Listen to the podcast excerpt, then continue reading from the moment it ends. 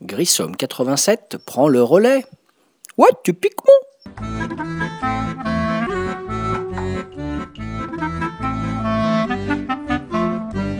Salut ludophile, ludopathe, ludovore, David alias Grissom pour un nouveau podcast sur le site de Ludo le gars. Aujourd'hui podcast 198, je vais vous parler d'un jeu que m'a conseillé et fait tester l'excellent Bruno Piquet. Donc Bruno Piquet, je vous rappelle que vous retrouverez en portrait. Voilà, Bruno Piquet, euh, joueur émérite, ludophile accompli. Voilà, que vous retrouverez dans le portrait 193. Voilà, donc n'oubliez pas Bruno Piquet, vous savez, comme un piquet pour un, un pour mettre dans le jardin en fait. Voilà, puis vous verrez en plus Bruno Piquet, euh, il, il est beau gosse, hein, Bruno Piquet, vous verrez la photo. Bon, et puis euh, il y aura également, oublié dans le podcast 193, parce qu'au moment où j'enregistre ce podcast 199, eh bien le prochain podcast apparaît sur le site de Ludo, c'est le 193 avec les portraits de joueurs. C'est pour ça que je vous en parle un petit peu. Et en fait, vous aurez donc... Euh, un podcast 193 tout bientôt dans 2-3 jours, une semaine, avec Bruno Piquet, donc de Gradignon en Gironde, voilà. Euh, 47 ans, 1m98, 93 kg, voilà, un beau gosse quoi. Et donc euh, également le portrait de Paul Duo, Paul Duo qui est une collègue institutrice et qui est euh, une petite sœur de cœur parce que je l'aime beaucoup. Et donc je, là au jour d'aujourd'hui, quand j'enregistre ce podcast 198, vous serez bientôt en passe d'écouter le 193 puisqu'on est début avril, on est bientôt les congés de Pâques. On va bientôt être en vacances d'hiver. Voilà, demain soir. Le podcast, donc 198, c'est parti. Ça s'appelle Petrichor. Petrichor est un jeu de plateau de David Turksi et David Schirkop. David Turksi, c'est le génialissime auteur, euh, entre autres choses, d'Anachronie. Euh, voilà, euh, je ne vais pas citer tous ces jeux, il y en a pléthore. Et ce monsieur, David Turksi, c'est un monsieur qui compte actuellement dans l'univers du jeu. Illustré par Sami Laaxo et Daniela Attard, c'est important de citer les illustrateurs. Édité par Mighty Boards, Mighty Boards, éditeur américain. 1 euh, à 4 joueurs de 14 à 99 ans pour une partie théorique d'à peu près 50 minutes pour un prix de à peu près 40 euros. Voilà, et sachant qu'il existe une extension qui est apparue. Petrichor étant un jeu donc chez Mighty Boards de 2017 que j'avais eu la chance de voir en direct pour mon deuxième Essen, si je ne dis pas de bêtises, ou mon pro, oui c'est ça, en 2018, l'année où j'ai rencontré Ludo, il y avait des tables de Petrichor.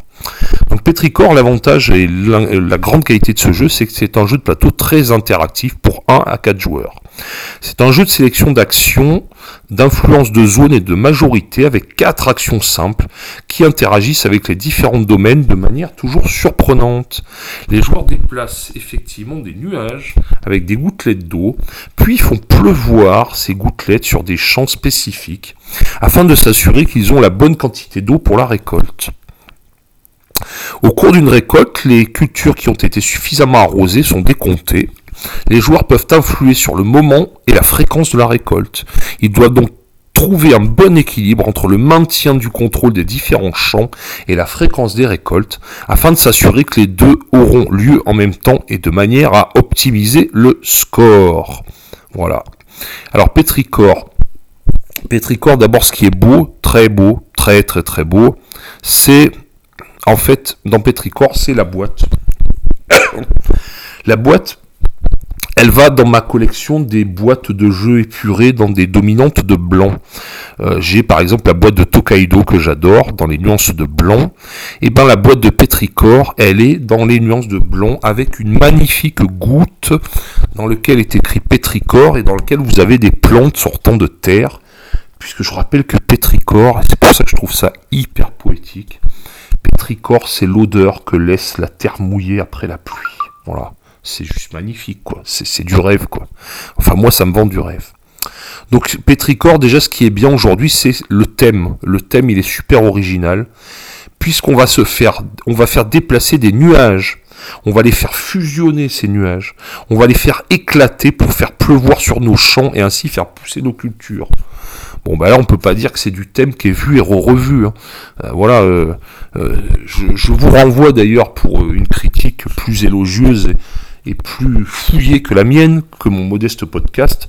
Je vous renvoie sur un avis écrit de Rennes, l'excellent Rennes, de 20 jeux, n'est-ce pas, 20 jeux, santé à 20 jeux à Swatch.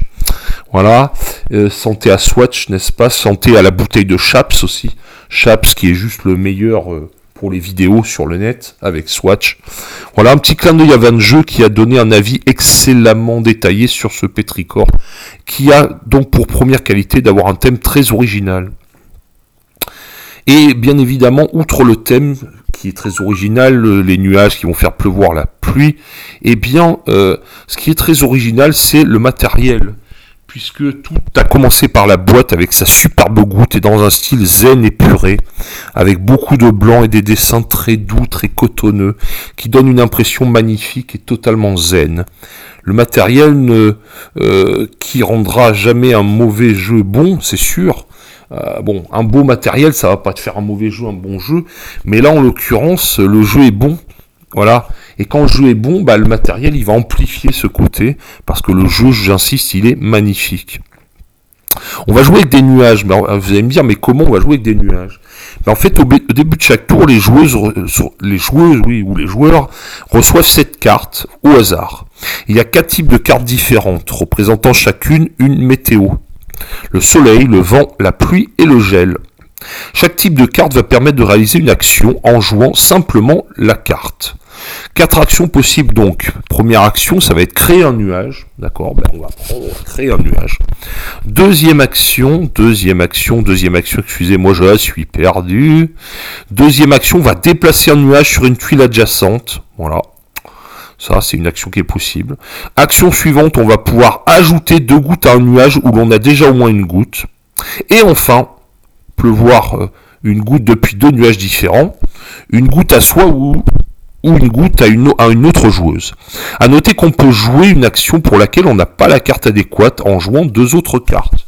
Voilà, deux, cartes, ça va permettre de jouer une action pour laquelle je n'avais pas la carte. On peut passer à tout moment et dès qu'une joueuse passe et toutes les autres joueuses jouent encore une fois, puis le tour s'arrête. C'est astucieux puisqu'on peut orienter la durée du tour et potentiellement même on va empêcher les autres joueuses de jouer de bonnes cartes, euh, soi-même, si soi-même on n'en a pas tiré. Voilà. Des nuages, des nuages, des nuages, des nuages, des nuages. Donc les nuages sont le cœur du jeu, hein. ils sont placés, déplacés sur le plateau. Et le plateau central, il est composé de tuiles représentant différentes cultures. Donc chaque culture va avoir besoin de plus ou moins d'eau pour se développer convenablement. Et chaque culture apportera plus ou moins de points au moment des décomptes. Parce que oui, en plus du choix d'action du jeu, euh, le jeu est en même temps un jeu de majorité. Au moment des décomptes, on va regarder qu'il y a des gouttes sur la tuile où on réalise le décompte. Voilà. L'astuce étant que les points varient fortement en fonction des cultures. Euh, selon qu'on va cultiver des tomates, des carottes ou des pommes de terre, ça ne va pas rapporter le monde de points de victoire. Donc il y aura des tuiles, euh, des astuces avec certains décomptes qui vont être du genre le gagnant prend tout le ou la joueuse majoritaire gagne beaucoup de points et le deuxième un peu et les autres que dalle.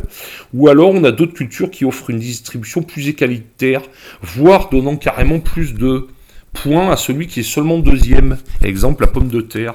Voilà. Cette variété dans les choix donnés par les cultures, euh, ça ouvre beaucoup de choix assez cornéliens et ça donne lieu à des jolies prises de tête et réflexions. Toujours concernant les nuages, il faut noter deux règles tout à fait euh, agréables en fait et c'est tout ça, c'est très thématique. C'est que quand un nuage est déplacé sur une tuile où il y a déjà un nuage, et eh ben les deux nuages fusionnent et deviennent un nuage d'orage. Et quand un nuage, pour n'importe quelle raison, fusion ou ajout de gouttes par un joueur, va atteindre les 8 gouttes, et eh bien ça y est, c'est parti, c'est l'orage qui éclate. Il pleut et on va avoir toutes les gouttes qui se déversent sur la tuile en dessous. Voilà. Au niveau thématique, c'est juste génial, extrêmement puissant et très thématique. Voilà. Euh, c'est vraiment, moi, ça m'a fait rêver. C'est un jeu qui m'a emporté, quoi. Cette histoire de gestion des nuages, le remplissage, la fusion, le déplacement. Et donc, ça va, ça va faire quand même du brûlage de neurones et des retournements de situation. Puisqu'un déplacement, si on l'a bien réfléchi, peut modifier la majorité complètement sur un champ. Voilà. Une fois que tout le monde a passé, ben, on réalise la phase météo. Et lors de la phase précédente, chaque fois qu'une joueuse a joué une carte, elle a pu choisir de placer un jeton météo sur une des météos sur le deuxième plateau central. Euh, donc soit la météo de la carte jouée, ou la météo suivante sur la ronde des météos au centre du plateau. Lors de la phase météo, en fait, on va regarder simplement les deux météos qui ont le plus de jetons, et on les réalise pour tous les joueurs, tous les joueurs, j'insiste. Donc elles ont différents effets, soit faire pleuvoir, euh, mais qui sont similaires à ceux des cartes. Et donc le ou la joueuse qui aura le plus de jetons sur les météos joués pourra avancer son pion sur la piste de score des météos, ce qui donnera des points à la fin de la partie selon une échelle euh, classique, 1, 3, 6, 10, etc. Voilà. Dernier point mentionné, il y a 3 dés de récolte qui sont lancés au début de la partie. Ces dés ont des faces récolte et des faces grains avec de 1 à 4 grains. Les grains sont diminués pendant les tours jusqu'à la phase récolte. Dès que les 3D sont sur la phase récolte, on effectue les récoltes. Et si on ne fait pas de récolte, on relance tous les dés grains. En clair, il n'y aura pas beaucoup de récoltes au début, mais de plus en plus, au fur et à mesure que la fin de partie approche. Il faut savoir que la fin de partie se joue en 4 ou 6 tours, selon que vous voulez une partie courte ou une partie longue. Et dès que les 3D seront sur la phase récolte, vous savez qu'il y aura un décompte à chaque tour. Voilà, voilà, voilà. Et ben tout ça, ça donne quoi, mon avis? Ben, Ça donne un jeu qui est fluide, qui est fluide, très fluide. Je veux dire, honnêtement, une fois qu'on a expliqué la règle au départ, on va pas du tout y revenir. Ça donne un jeu qui est poétique au niveau de sa thématique. Ça donne quand même un jeu, s'il est familial et poétique, qui n'en est pas moins interactif et qui peut être assez violent parce qu'on va se piquer les places et au jeu des déplacements des nuages, on va bousculer les majorités. Donc attention, jeu familial, mais pas jeu gentillet et jeu de bisounours. Ça peut être un vrai jeu putassier. Euh, le terme plaira à mon camarade Bruno, encore une fois, euh, qui a pris un malin plaisir en déplaçant ses nuages de me faire perdre des majorités. Alors je bois, excusez-moi. Parce qu'en ce moment là, je, je suis pas très loin du podcast 197 et depuis quelques jours, je dors pas bien parce que j'ai un problème de sécheresse au niveau de la gorge dû à ma machine d'apnée. Et au jour d'aujourd'hui, le technicien est toujours pas passé et donc j'accumule des nuits à deux heures de sommeil. Je vous cache pas que je pense que je vais pas tarder à craquer, à m'écrouler. Mais enfin, en attendant, ça m'empêche pas d'avoir enregistré ce podcast 198. Voilà. C'était Petricor, un jeu de David Turxi en association avec David euh, Kirlop chez l'éditeur Mighty Boards, un jeu de 1 à 4 joueurs pour une quarantaine d'euros dans toutes les crêperies, ludiques, ludiques. Ah, excusez-moi, je viens de renverser ma bouteille, c'est génial. Il y a de l'eau partout. Donc je vais finir donc très vite ce podcast et je vais de ce pas aller passer la serpillière. Sinon, j'en connais euh, certains ou certaines qui vont gueuler. Voilà, et ben donc euh, sur ce, je vous souhaite un bon jeu avec Petricor, un jeu poétique, bucolique, mais méchant et interactif, que je vous conseille vivement, que vous pouvez trouver d'occasion sur l'excellent site Ocaseo, que vous pouvez trouver également neuf si vous préférez acheter du neuf et pour lequel vous pourrez trouver une extension. Je peux pas vous en parler trop, sachant que je ne l'ai pas testé. Voilà. Donc c'était Petricor, podcast 198. On se retrouve bientôt pour le podcast 199, qui sera mon dernier avant le grand podcast surprise numéro 200, pour lequel Ludo vous a prévu un truc exceptionnel. Là, on sera de l'ordre du Steven Spielberg ou du James Cameron, je préfère vous prévenir. Donc restez assis pour le podcast 200 et moi, je vous retrouverai pour 199, où je vous proposerai un comparatif entre Agricola Family et Agricola pas Family, Agricola, le jeu de base, pour ouvrir Rosenberg, et avec des plus et des moins. Et en fait, euh, est-ce que ça a un intérêt de jouer à l'ancien? Est-ce que ça a un intérêt de jouer au nouveau Kellus 1303 ou à l'ancien Kellus Est-ce qu'on peut continuer à jouer aux deux? Est-ce qu'il y en a un qui est meilleur que l'autre? Je ferai un comparatif également pour Kellus. Donc, je ferai comparatif Agricola Family, Agricola pour Rosenberg et Kélus 1303 et Kélus pour William Atia. Et je vous dirai de façon objective qu'est-ce que j'ai pensé de, ces deux revisites de grands classiques. Agricola Famille revisitant Agricola qui était sorti plus de 10 ans avant et plus largement de 15 ans après, Kélus 1303 revisitant le Kélus. Donc est-ce qu'on peut revisiter des grands classiques, des grands anciens? Est-ce qu'on a le droit de toucher aux vaches sacrées de notre univers ludique? Ce sera la question existentielle, philosophico-ludico du podcast 199 très bientôt sur le site de Ludo D'ici là, bonne écoute du 198 et surtout, bon jeu et surtout, restez confinés et attention, on viole pas le couvre-feu à 19h les copains. Du coup, bah c'est bien, on est à la maison, on a le temps de jouer en famille. Voilà, donc ça c'est génial, on a le temps de jouer à Petricor en famille et on est content. À ciao les ludos et à bientôt